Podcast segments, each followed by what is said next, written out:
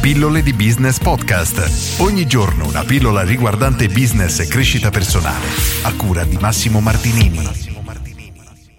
Ricerche di mercato, quattro domande che devi porti assolutamente prima di iniziare un qualunque tipo di business. Allora, prima di avviare un'attività come ti parlavo due o tre giorni fa, mi pare, ci sono alcune domande che dovresti considerare e prendere seriamente in considerazione. Oggi te ne pongo altre quattro che si leggono in maniera molto forte a quelle viste appunto due o tre giorni fa, che sono assolutamente essenziali. Domanda numero uno: chi è il tuo cliente?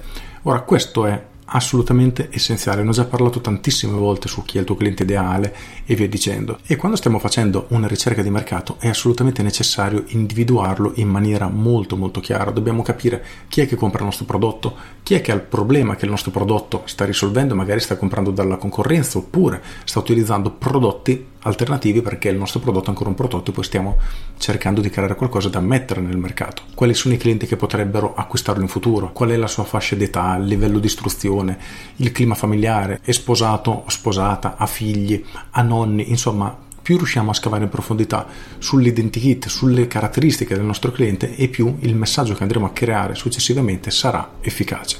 Inoltre non bastano solo queste caratteristiche, tra virgolette, fisiche, ma dobbiamo anche lavorare sul piano emotivo. Quindi perché le persone comprano un determinato prodotto? Perché una persona vuole dimagrire? Perché vuole vedersi più bella? Oppure perché vuole sentirsi più accettata?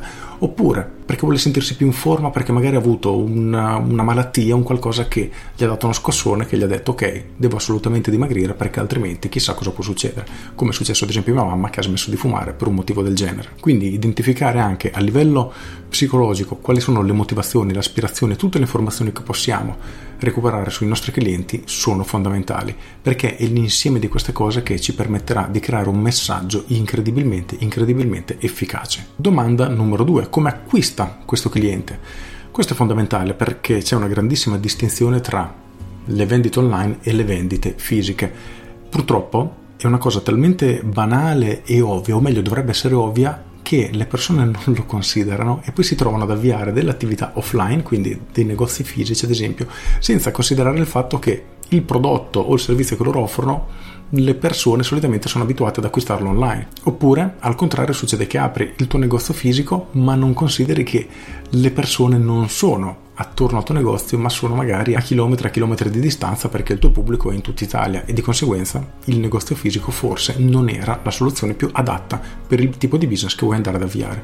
Quindi, dove sono i tuoi clienti e come acquistano? Questo è fondamentale. La terza domanda, che si lega in maniera indiretta alla prima, riguarda il tuo prodotto, ovvero che cosa fa perché le persone lo comprano? Sempre due o tre giorni fa, quando ti ho parlato dell'altra pillola sulle tre domande da porti prima di avviare un business, ti suggerivo di partire dai problemi, quindi dal risolvere un problema. E quando parliamo di prodotto noi dovremmo identificare la stessa cosa.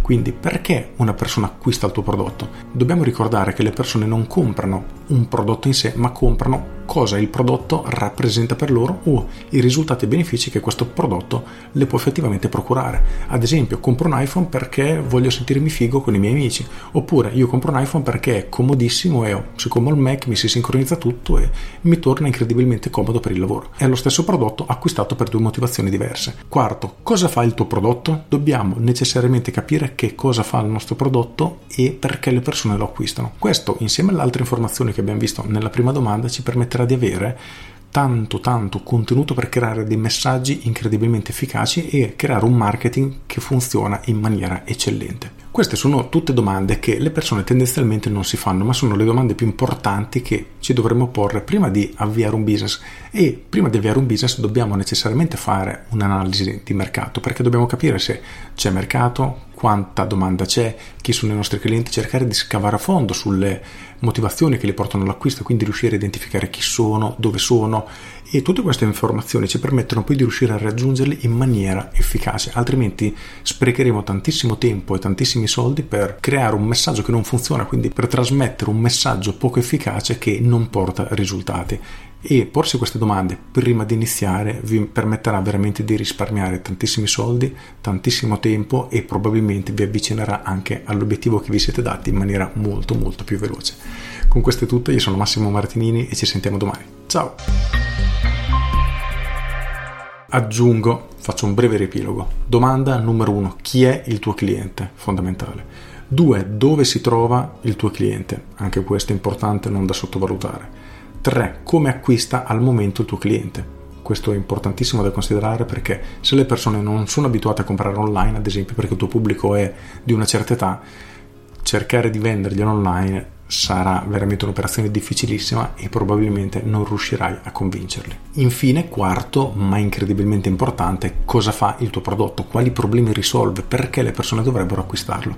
Rispondi a tutte queste domande e allora sì che avrai delle basi per iniziare a sviluppare, a creare la tua attività in maniera molto più efficace. Con questo è tutto davvero e ti saluto. Ciao!